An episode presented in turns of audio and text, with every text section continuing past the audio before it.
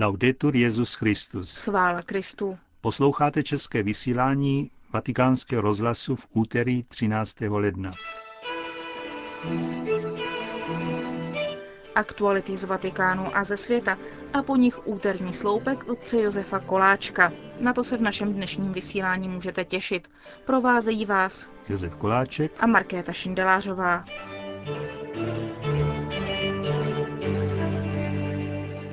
Zprávy vatikánského rozhlasu. Vatikán. Nabízím opět svůj život Bohu za církev, za svatého otce a za posvěcení mých bratří v kněžské službě. Přijímám již nyní smrt, jakou mi boží prozřetelnost připravila. Prosím jen, aby dny mého utrpení byly, je-li to možné, zkráceny, abych nepůsobil mnoho potíží těm, kdo mi asistují. To jsou slova z duchovního testamentu kardinála Pialágiho, které citoval Benedikt XVI. v homílii při pohřebních obřadech ve vatikánské bazilice. Kardinál Lágy působil celý svůj kněžský život ve službách svatého stolce. Inspiroval se slovy, která v roce 1969 zvolil za své biskupské heslo. In verbo tuo laxabo rete, na tvé slovo spustím sítě. V evangeliu, které zaznělo při této liturgii, zaznělo poselství blahoslavenství. Tak jako kdysi na oné hoře v Galileji, také dnes pán Ježíš vyučuje své učedníky v těchto stále platných naučeních, které jsou magna charta autentického křesťanského života. Kolikrát asi drahý kardinál Piolági rozjímal o těchto slovech Evangelia a kolikrát je vykládal věřícím. Jejich silný eschatologický náboj posiluje naši naději v nebeské království, přislíbené těm, kdo se snaží věrně kráčet cestou svého mistra a přijímat jeho učení za své. Řekl Benedikt XVI. v homílii na drakví kardinála Pialágiho. Papež připomněl diplomatickou dráhu zemřelého kardinála, který zastupoval Vatikán v řadě států od Nikaraguji přes Indii, Izrael až po Spojené státy. Jeho kariéra vyvrcholila po návratu do Vatikánu na začátku 90. let, kdy jej Jan Pavel II. jmenoval kardinálem a postavil do čela kongregace pro katolickou výchovu. Vatikán. Dnes a zítra probíhá ve Vatikánu akademické zasedání o povaze, struktuře a funkci apoštolské penitenciérie, nejstaršího dikasteria římské kurie. Věnovat se bude také tématu svátosti smíření. Název sympozia totiž zní Apoštolská penitenciérie a svátost pokání, historie, právo, teologie a pastorační výhledy. Jde o první setkání tohoto typu a organizuje ho tribunál penitenciérie. Hovoří kardinál James Francis Stafford, nejvyšší penitenciář katolické církve. Jaký je pastorační význam našeho tribunálu? Proč církev ve své moudrosti vytvořila tento úřad? Proč církev vytvořila tento tribunál milosedenství? Na to budeme odpovídat během dvou dnů setkání a rozhovoru. Úřad, kterému předsedáte, je nejstarším z úřadů svatého stolce a sahá do 12. století. A přece se dnes o významu jeho práce ví velmi málo. Proč a co se dá dělat, aby se tento pohled změnil? Výzvou církevní katecheze v postmoderní době je nabízet postmoderním mužům a ženám příležitost k hlubší reflexi jejich vnitřního života a k tomu, aby od Boha žádali odpuštění zneužití moci, kterou mají v rukách. V moderní době došlo k velkému úpadku svátosti pokání. Co lze na praktické úrovni proti této tendenci dělat? Musíme v našem křesťanském pohledu znovu obnovit důležitost, prioritu kontemplativního života, života ticha před Bohem, života posvátného rozhovoru s Bohem a s ostatními. Říká americký kardinál James Francis Stafford, který od roku 2003 stojí v čele apoštolské penitenciérie. Jeruzalém. Delegace evropských a amerických biskupů pokračuje v návštěvě svaté země. Nejvýznamnější akcí byla sobotní návštěva biskupů v Betlémě, kde se setkali se studenty místní katolické univerzity.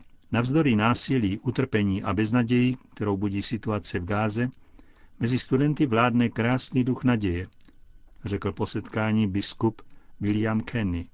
Betlémě se biskupové zúčastnili také procesí katolických škol z celého západního břehu Jordánu. Na jeho zakončení promluvil vedoucí delegace arcibiskup Patrick Kelly latinský patriarcha Jeruzaléma arcibiskup Fuad Tval. Metropolita v Liverpoolu vyzval k okamžitému složení zbraní. Svůj apel motivoval zcela humanitárními důvody. Ukončení bojů je podle jeho slov nezbytné proto, aby civilisté mohli dostat nutnou pomoc.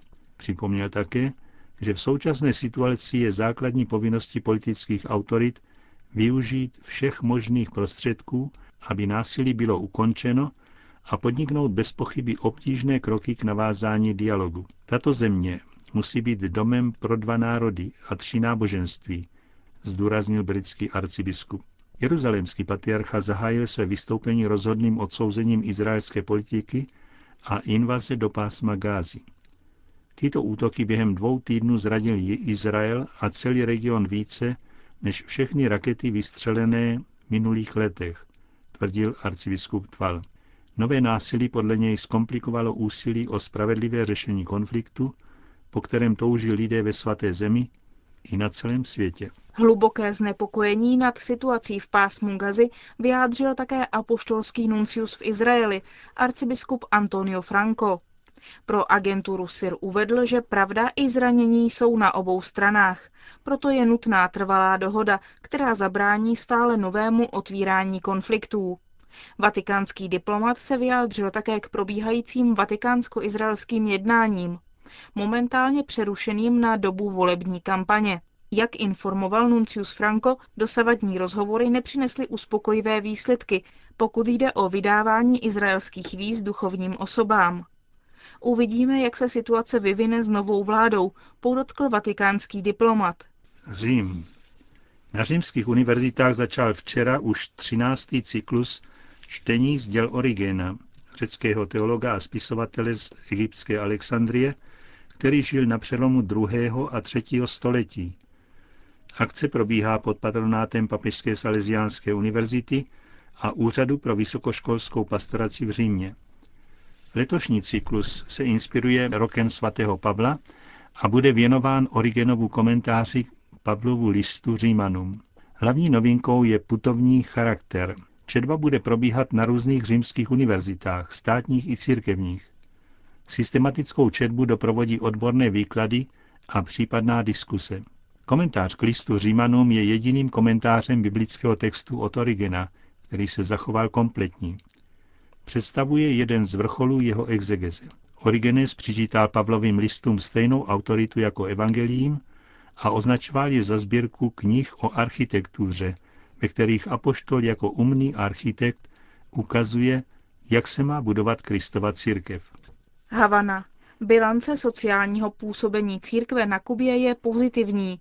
Většího úsilí je potřeba v oblasti evangelizace, tak schrnul dění v minulém roce kardinál Jaime Ortega. Podle havanského arcibiskupa jsou největší dluhy církve v oblasti jako vzdělávání a sdělovací prostředky. Větší sociální angažovanost církve paradoxně ovlivnila prohlubující se hospodářská krize a tragické přírodní katastrofy v Karibiku. Situace donutila kubánský režim k uvolnění vnitřní politiky a k jistému otevření se světu. Díky tomu mohla místní charita zprostředkovat pro 4 000 postižených rodin pomoc z Ameriky. Na kubánské poměry rekordní pomoc ze strany církve zajistila také lékařskou výbavu, oblečení a cínové plechy na pokrytí střech zničených uragánem. Akce Charity zmobilizovala také dobrovolníky v místních katolických komunitách. Jste v dobrých rukou, důvěřujte Bohu. Sloupek otce Josefa Koláčka. Kristiáne, já tě křtím ve jménu Otce i Syna i Ducha Svatého. Za těchto slov v neděli stékala po hlavičce novorozeněte voda před rozzářenými pohledy rodičů, biskupů, jáhnů, ministrantů, kmotrů a kmotřenek, a za velebného doprovodu Michelangelových fresek Sixtinské kaple. A pak ještě dvanáctkrát pronášel Benedikt XVI. jména Marcello, Ricardo, Cristian, Francesco, Matteo, Christian Josef Andreas, Tiziano, Matteo Gennaro, Valeria, Julia, Martina, Nikol. Já tě křtím ve jménu Otce i Syna i Ducha Svatého. I anděle se radovali z nových men, kdy byla vepsána do knihy věčného života. Dojatým, šťastným a lidsky hrdým rodičům Petrův nástupce kladl na srdce pravdy víry. Dítě není vlastnictvím rodičů. Je jim svěřeno stvořitelem jako dar k jejich odpovědnosti. Svobodně a stále novým způsobem, aby mu pomáhali být svobodným dítětem božím. Představte si, že byste řekli mladým rodičům, kteří se nesou domů z porodnice svého prvorozence. Toto dítě vám nepatří. Jak to, že nám nepatří? Namítali by mnozí, možná drtivá většina. Vždyť se nám tolik podobá, ba je úplně po oci. Vždyť jsme ho chtěli, naplánovali a dáme mu jméno po slavném fotbalistovi nebo filmovém herci. Co to znamená, že nám náš syn nepatří? Ano, znamená právě to. Patří jinému, jak to tvrdí Kristův náměstek, věrný dávné tradici církve. Křest je právě toto. Vracíme Bohu, co jsme od něho dostali. To, co nám nepatří, protože jsme ho nevytvořili my.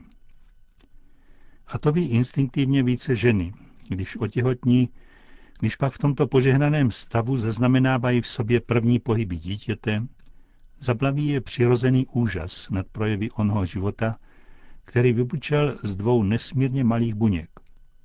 A často se zastaví zamýšleně nad faktem, že sám Bůh mu vdechl nesmrtelnou duši, princip života.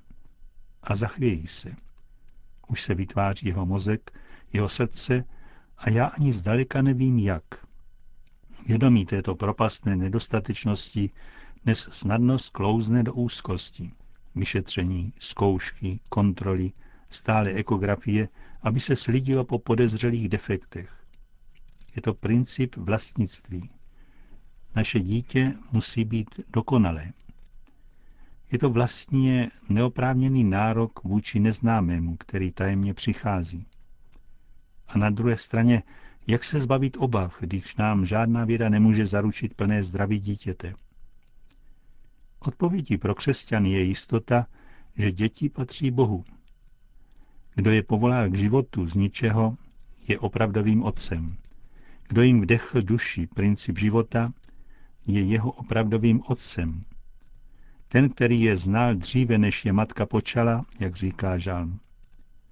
Bůh Otec, který uvádí své děti do plánu dobra, do božího plánu i z nejdramatičtějších situací. Tento jiný otec, mlčky přítomný, je bodem vyrovnanosti mezi pudovým i racionálním vlastnictvím, které činí z dětí věcí k mé potřebě, a pak, když dospívají, je ponechá čirým pudovým náklonostem, jako by byli bez otce. Mezi těmito dvěma extrémy, o nichž máme nesčetná svědectví v černých kronikách novin či televize, Benedikt XVI. připomíná dávnou třetí cestu moudrosti. Svěřovat děti boží dobrotě a učit je, aby ho nazývali otcem a měli k němu důvěrný vztah jako k otci. Jako by se vyjasnilo nebe nad našimi obavami a starostmi, co udělá, kam půjde, čím se stane. Jako ve slovech onoho venkovana, jehož život líčí Charles Peguy, celý zoufalý nad tím, že jeho děti jsou nemocné, a tak se rozhodne je svěřit, a dát je do náruče Matky Boží. Vždyť jsou ve skutečnosti její děti. A odchází pak celý osvobozen od té drtivé úzkosti. Nyní si je jist, že jeho děti jdou vstříc dobrému osudu pod ochranou a vedením Matky Boží.